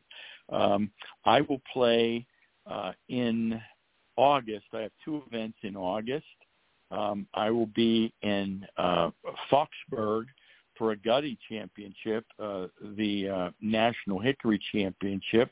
That's a pre-1900 uh, um, event. That'll be uh, at the very famous uh, 1887 uh, oldest golf course in America, continuing exist, uh, continuing play, Foxburg. Uh, that's a must if you get a chance to be in um, um, um, northwest Pennsylvania. Uh, you get up there and, and um, visit Foxburg and see the uh, the wonderful museum uh, of artifacts. Uh, it's several rooms of wonderful collectibles there.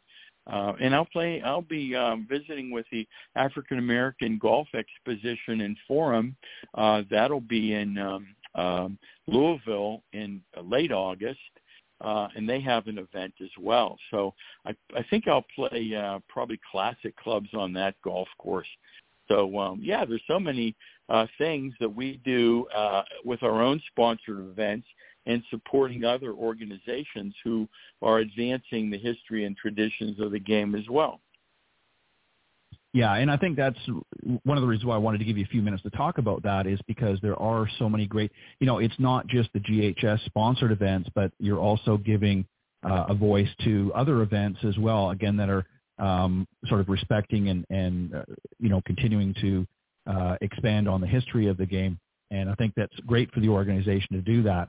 Um, and, and, you know, there's many, many other things listed. I'm looking actually on your events page. That's why I brought a few of them up. Um, as you mentioned, the National Hickory Championships coming up uh, in, in a few months and, uh, and, and uh, others uh, along the way. And uh, you got in September the U.S. Hickory Open, uh, which is going to be in Inwood, New York at the Inwood Country Club uh, September 10th and 12th. So you've got a lot of great events, many others I haven't mentioned because we, we don't have enough time to do them all. But, um, but I wanted to give you a, a chance just to mention a, a few of them. But, uh, uh, yeah, sorry, go ahead. No, no, it's just so many uh, opportunities. Yeah, I'm. I, I bet it doesn't show up there, but there's sort of a smaller one. We're co-hosting uh, with some guys up in New England, uh, in New Hampshire. So all of you who are listening uh, up in uh, New England uh, or have friends there, uh, have them give us a call and hook up for that. We'll be at Lake Sunapee, and across the the road from the entrance there, the farm of the Squire Gene Sarazen. So there's a very heavy representation of collectibles uh, representing Gene Sarazen uh, in his era, mm-hmm. and I can't wait to get back up there in July. Yeah, it's uh, yep. you know, it, as I said, there's so many great things going on. I mean, there's literally thousands of things going on in the golf industry every year, and it's hard to really keep track of everything. Um, but you guys do a great job in, in presenting uh, many of the things that you do um, on, on your website and that, and talk about, uh, as I said, not just the history of the game, but uh, provide an opportunity for people, both that are collectors and those that are maybe interested in collecting. Uh, and you provide a lot of great resources in that as well, uh, as well as, uh, uh, again, sort of summarizing some of the events. One of the events that I yeah. want to talk to you ab- about is, as I sort of teased earlier, is the National uh, convention, which takes place in October 11th to 14th, and that's being held at the Embassy Suites Hotel in Lexington, Kentucky. Tell us about what goes on there for people that uh, uh, are not familiar with it. You have a national uh, convention that goes on. So what? How? You know, it's a few days. What what goes on at the convention? Well, you know that this is. Uh, I'm going to title this uh, this piece of the of, of this segment "The Anatomy of a Convention."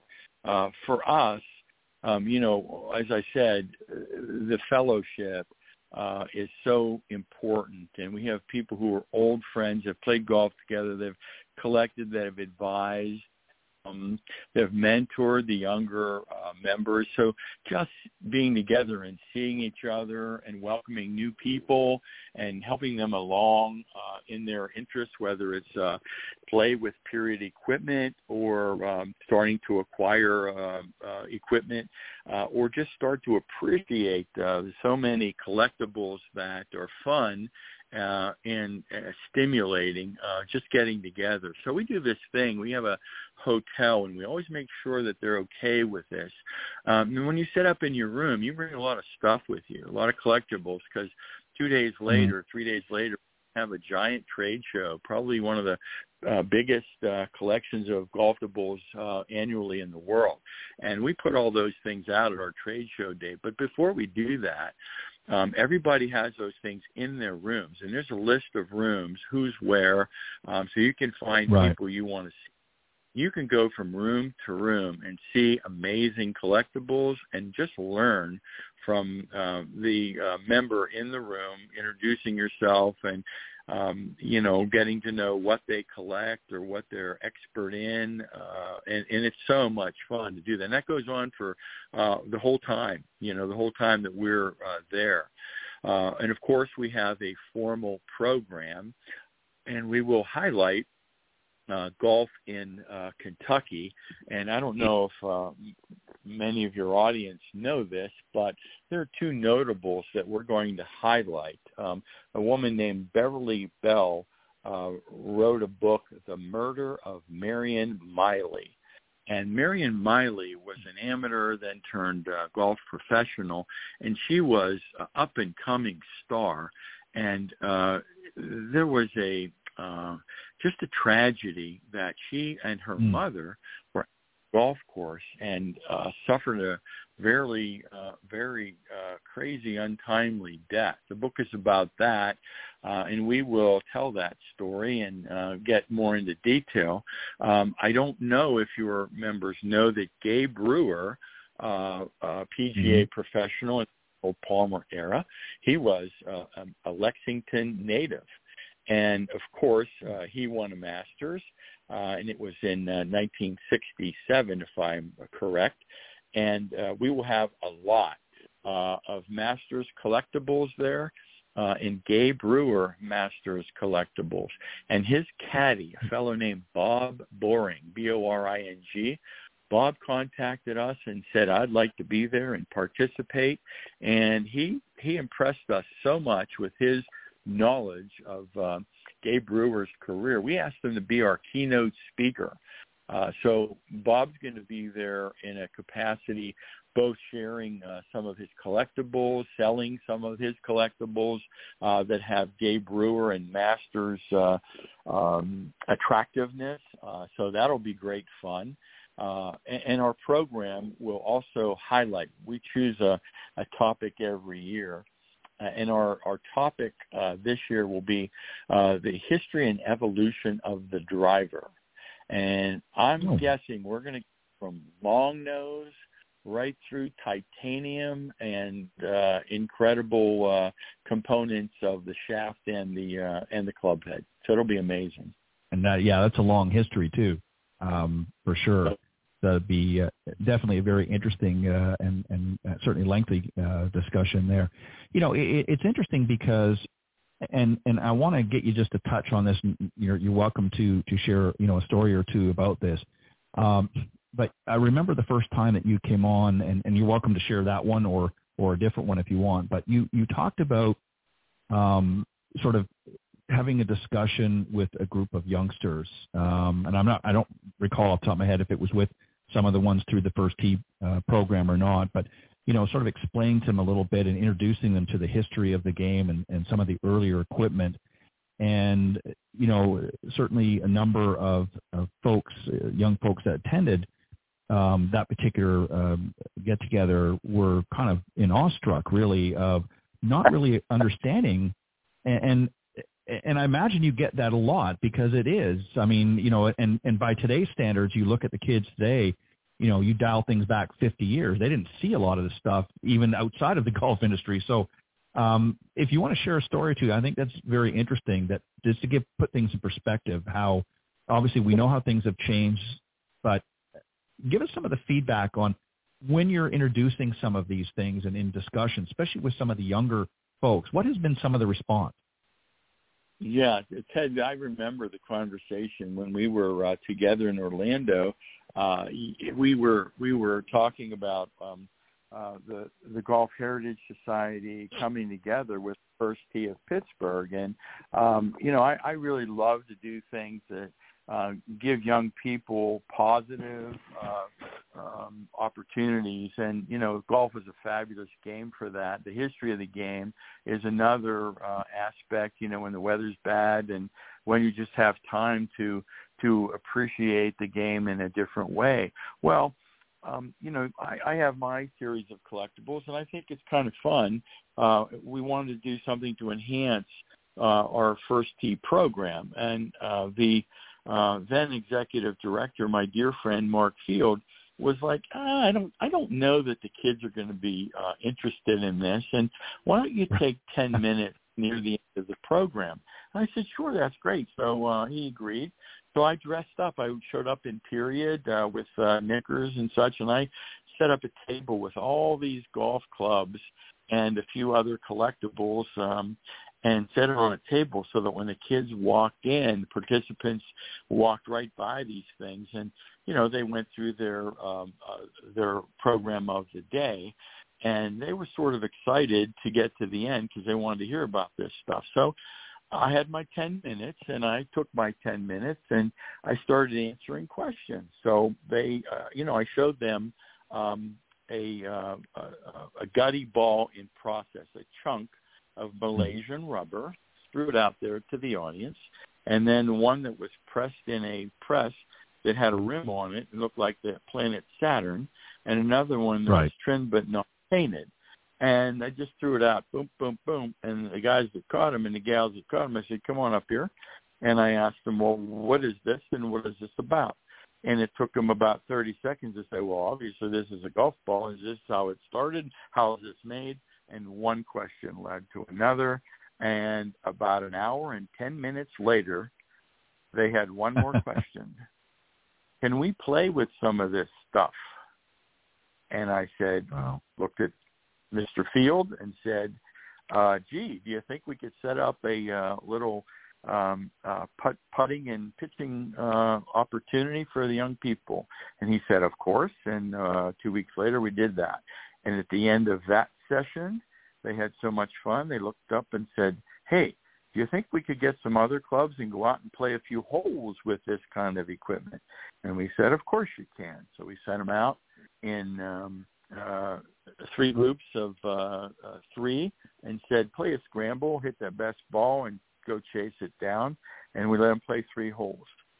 Every time I do an event like that, I make them do an application, and they have to tell me who they are and why they want to do it, what they expect to gain from it.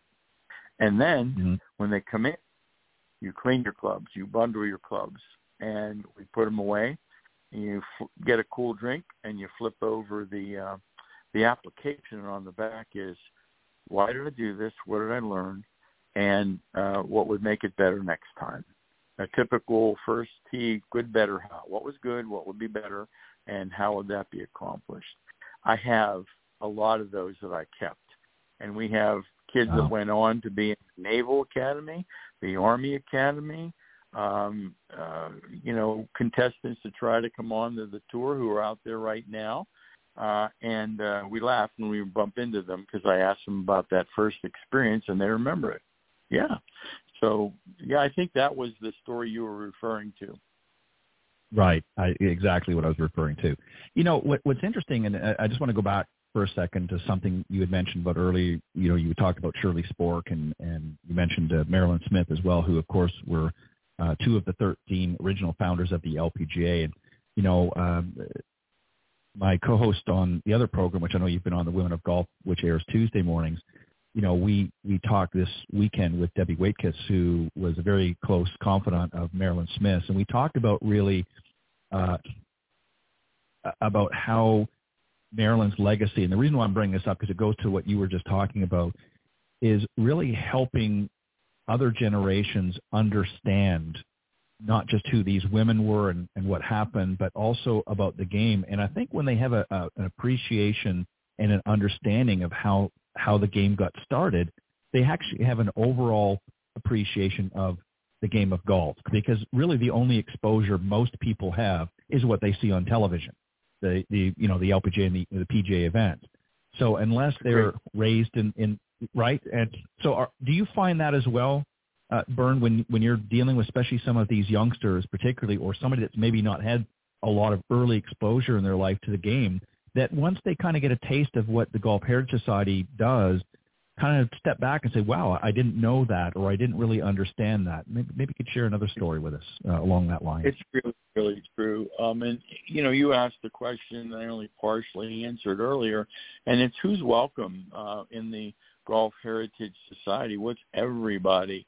Um, because we're reaching out to women to let them know that we want to tell the story of, of American women's golf. And, you mm-hmm. know, the African American community has a robust mm-hmm. history of its own because they were excluded yep. from uh, PGA participation for many, many years.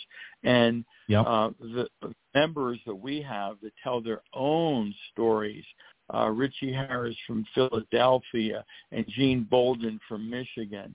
Uh, you could mm-hmm. sit for hours and listen to American history of how things uh, how things were back then, um, and mm-hmm. feel a little bit bad um, for that, but also a little bit good that you now have an appreciation uh, for um, you know uh, the full history of the game of golf. So yes, we welcome um, young people, um, you know, young golfers, people who have been at it a while, senior golfers, men, women, people of all colors and backgrounds, uh, to come mm-hmm. in and understand uh, how wonderful and robust and um, magnificent the uh, the tournament history and the players, those people, um, and, and where they came from and what motivated them it is just amazing, you know. So it's just a fun opportunity to go where you go uh, in your pursuit of uh, pleasure and understanding and enjoyment of the game of golf. And, and I th- well said. And I think it also helps to clarify, you know, certainly a lot of misunderstandings of the game. You know, the game is really for everybody. Um, and you know, uh, you know, certainly most of us will never uh, you know, uh, no matter how hard we t- try, may never get to the level of, you know, a Marilyn Smith or Shirley or Tiger Woods or, or what have you. Um, but we're certainly going to give it our, our darndest try along the way. But, you know, I've always equated, you know, when I've, I've been teaching now for, for over 30 years, and um, this is actually my 31st year. And what, what's always interesting is I always equate golf to life because there are so many similarities and crossovers – on how we our day-to-day life situations and how and what we can learn on the golf course that can help us and vice versa. And so it's always interesting. So I always say to people, it doesn't matter what your background is or where you're from. Um, you may never make it out on a professional level on tour. Um, certainly try if, if that's something that's a desire in your heart. But there are so many great rewards to this game, the camaraderie, just the, the people that you meet.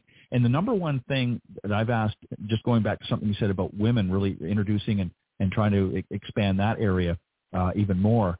And, and one of the number one things that I've heard, particularly from women, is the social aspect of golf is one of the things that really attracted them. It's not just so much getting out there hitting the ball and sinking the putts.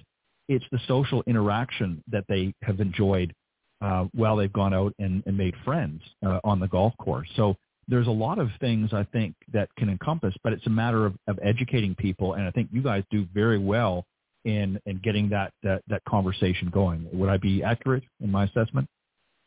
You know, you're you're spot on, uh, Ted, and uh, you know one of the first uh, formal Hickory events we invited the young people to and we told them, you know, and the parents were supporting them to go out and find you know, um, uh, appropriate uh, flat hats and different things. And I have this picture, and in that picture's uh, some young people that have become uh, really lifelong friends. And one of the gals um, uh, thought she was um, um, uh, had the talent to uh, uh, advance in the game and uh, spent her last year of high school in Florida, and then went out west to join the uh, the junior women's tour. And uh, you know, it didn't work out for her golf uh, professional play, but her experiences have uh, allowed her to advance her career in um, uh, real estate. So she's in the San Francisco mm-hmm. area, and uh, right. you know she's working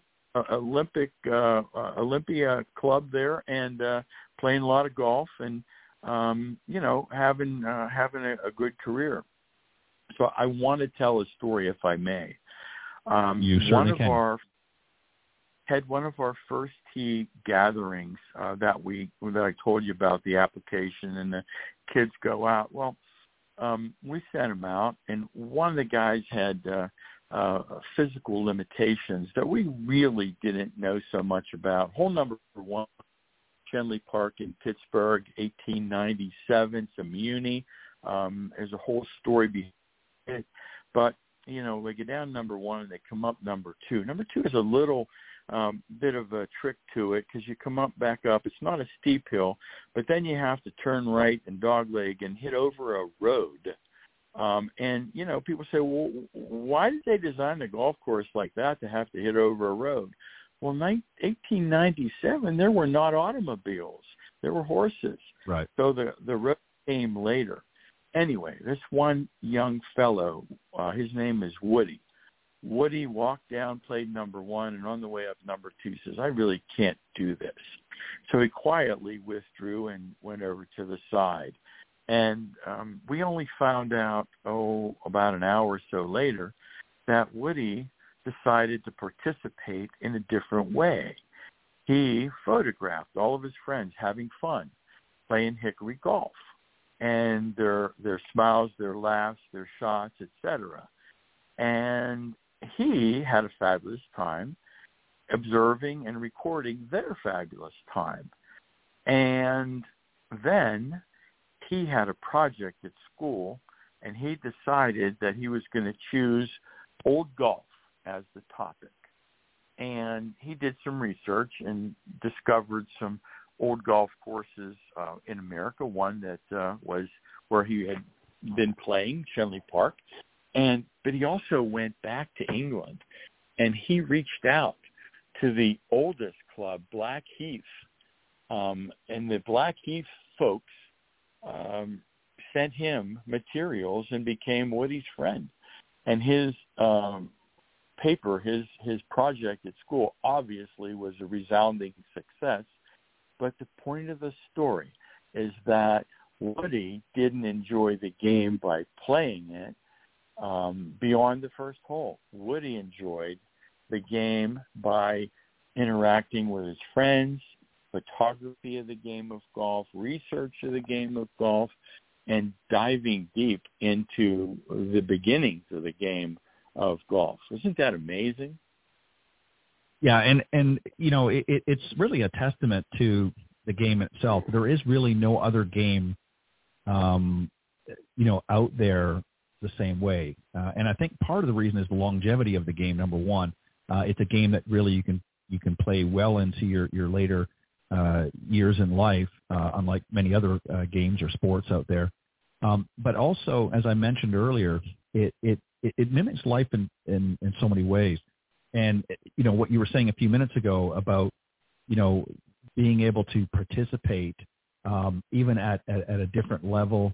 Um, you know where where somebody maybe doesn't have the physical skills to uh, you know to to win the Masters or what have you uh, they just want to be a part of it and they want to benefit from the many opportunities that it presents, um, whether it's working at a golf course or whether it's just being part of another social group that goes out and has fun. And, and I remember, and I'll, I'll be very brief because I don't want to, uh, you know, take up too much of the time, but um, you know, I had a guest on many years ago, uh, not too many years ago, but a few years ago, and uh, she worked in a professional level at a bank, and she talked about how you know, she would come in on the on the Monday or what have you, and be around the typical you know water cooler chats, and she would hear all of the the men talking about their golf games on the weekend, and she felt very kind of left out because she didn't play. And finally, she approached one, and I'm going to give you the short version, and you know, struck up a conversation. He basically guided her and said, "Here's what I would recommend," and, and he pointed her in the right direction.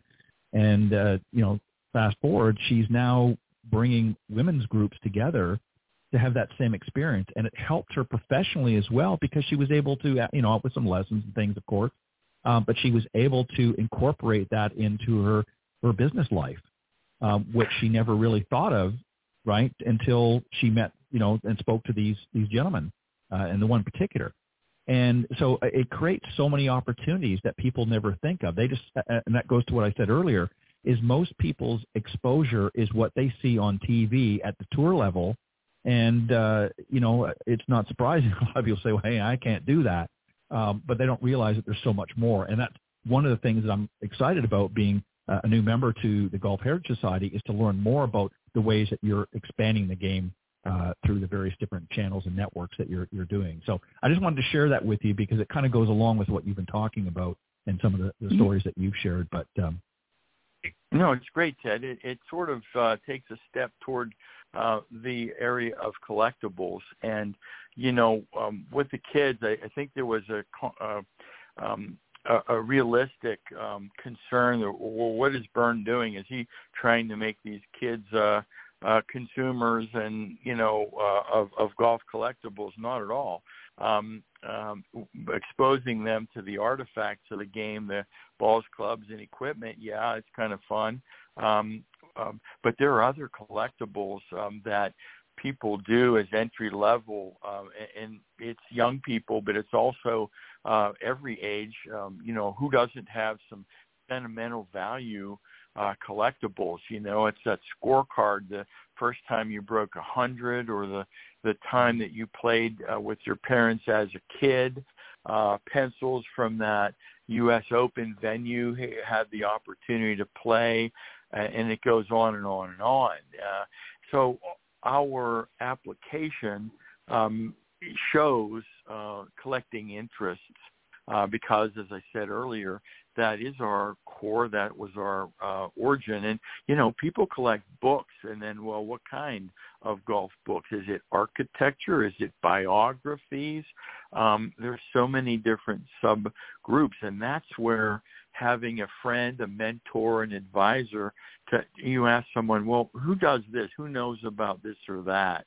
And you know, we have those people, and um, connecting um, our members uh, to uh, help uh, a member uh, uh, go in the right direction for research or collectibles and pursuing these things. That is a major value uh, for your $50 a year membership. Like I said, it's the best value in the game of golf. So, you know, it's it, it's there's so many um, uh, beautiful um, entrees uh, with uh, golf, as you said, that woman uh, getting together mm. in fellowship with uh, other folks, and then you know the the collectibles lead to uh, friendships and mentorships and lifelong friendships. It's just that's why at the convention it'll be such a blast to see people you haven't seen for a year or even two, and especially around COVID, everybody's you know right. coming out of the woodwork to get together again. So. Yeah, I, I think yeah, and it, and that was one of the reasons I enjoyed um, for a multitude of reasons, but one of the reasons I enjoyed um, uh, coming back to the uh, the PGA show in, in Orlando this year. Uh, I hadn't been back since prior to, to COVID, and um, for that same reason, it was you know a lot of challenges and whatnot. But um, and and yeah, there's so many great things that that are offered through the uh, Golf Heritage Society. Um, again, whether it's the collectibles, whether it's the artwork, uh, or just the, the um, networking opportunities that that uh, can get presented. And, and as you said, for for fifty dollars, it's the best uh, deal in town. Um, that's less than most uh, golf courses charge you for for a round of golf, and you get access to uh, really uh, a history of the game and, and so many other great uh, uh, avenues as well, and um, and uh, you know get to appreciate that through that. So I'm, I'm very very excited to uh, to be part of that, and I look forward to uh, navigating around and, and looking at some of the archives and things that, that you mentioned earlier, and and uh, and, uh, and and you know learning more myself. But um, as we get ready to to wrap up here in the last few minutes, what uh, what would you like to leave for the audience as sort of a, some closing thought, Heritage Society, that maybe um, you haven't shared so far, or um, you know you want to sort of leave um, uh, some final thoughts with them? Well, I want to repeat the uh, website address, uh, golfheritage.org. Um, um, folks who take a look and decide to uh, become a member, we'll see that there's a variety of, of ways that you can enjoy the game. Um, a person can join online or they can request a written um, uh, application and send it in and we don't have sponsorships that you need to be approved. Uh, we're welcoming uh, young and old, as I said, and uh, men, women, um, you know, uh, people from everywhere, all backgrounds. So we um, delight in appreciating the history and the traditions of the game, getting together, having fun together, uh, learning from each other, teaching uh, each other, and sharing opportunities um, to expand collections uh, and mentor those who are kind of just starting out. So golfheritage.org is a good way to start. Um, you can find um, uh, some phone numbers to call uh, regional directors, myself, uh, and our uh, uh, world headquarters in Pittsburgh because it's my medical office, and we have space to house our stuff. Um, so, you know, um, these are um, the opportunities out there. Uh, come to Lexington uh, in October. Uh, it's uh, our Hall of Fame induction uh, banquet will be uh, October 13th. Uh, the 14th will be our giant trade show, and um, we're uh, uh, delighted to invite the public free to the trade show. Um, and I'm sure that the public is welcome to uh, come to the hotel and meet individuals and uh, start to learn about uh, all the different aspects that represent uh, the beauty and uh, mystique of the old game of golf. So there you have it, Ted. Uh, well said. And again, the website is golf heritage, golfheritage.org, O-R-G and uh, the national convention that uh, uh, Bern was just talking about is uh, taking place October 11th to the 14th at the Embassy Suites Hotel in Lexington, Kentucky. So if you're going to be up around that way or you want to head out that way, you can learn a lot about uh, what we talked about and more um, up there at the uh, convention and get a chance to uh, see firsthand exactly what we're talking about. Well, Dr. Bern, I want to thank you very much for joining me once again. It's always a pleasure, and as I said, I always learn something new every time you come on the show. So I'm going to have to keep coming, having you come back um, again on, on future shows. But um, much continued success in uh, in helping to spread uh, uh, the heritage of this great game, and I look forward to learning more myself as I uh, surf around and and uh, partake in some of the uh, the resources that are available. At the website again is golfheritage.org. Um, but thank you very much for joining me tonight uh, once again on Golf Talk Live. Hey, thanks so much for having me. It's great to be with you and your audience. And uh, again, we welcome uh, you to the uh, organization and the society and uh, everybody who's out there. So um, come one, come all. Thanks, Ted. All right. You have a great evening, great weekend. All right. Thanks. All right. That was the president of the Golf Heritage Society, Dr. Bern Bernacki joining me once again. And um, again, if you go to uh, golfheritage.org is the website. You can join there. It's uh, as I did. It's just fifty dollars a year, uh, less than what you would pay at most golf courses, uh, just one time. So, and but you can get a wealth of information. Uh, also, they post a lot of events. There's a lot of different uh, uh, tournaments and that that uh, both they sponsor and are involved with, and others as well in, in certain regions. Uh, so maybe you might want to participate uh, or get involved in that. So there's lots of good information on there. And if you're somebody that's interested in some of the collectibles, as as he was talking about, um, you might want to step uh, up to the uh, uh, again if you're going to be in the area, go to the uh, national convention. And uh, I believe he said on the 13th uh, they were going to have a, a, a trade show and, and have an opportunity to see some of the collectibles and, and all kinds of things there. So again, go to golfheritage.org. All right. Thanks again uh, for joining me tonight on Golf Talk Live, and thanks to uh, both panelists, Jon Decker and Sue Wieger, uh, earlier on Coach's Corner panel. Thanks, guys, for always doing a great job. And uh, on that note, I will see you next week right here on Golf Talk Live. God bless everybody and have a great weekend. We'll see you next time. Thanks for joining us. We hope you enjoyed this week's broadcast of Golf Talk Live. We'd like to thank this week's Coach's Corner panel and a special thank you to tonight's guest. Remember to join Ted every Thursday from 6 to 8 p.m. Central on Golf Talk Live. And be sure to follow Ted on Facebook, Twitter, and Instagram. If you're interested in being a guest on Golf Talk Live, send Ted an email at ted.golftalklive at gmail.com. This has been a production of the iGolf Sports Network.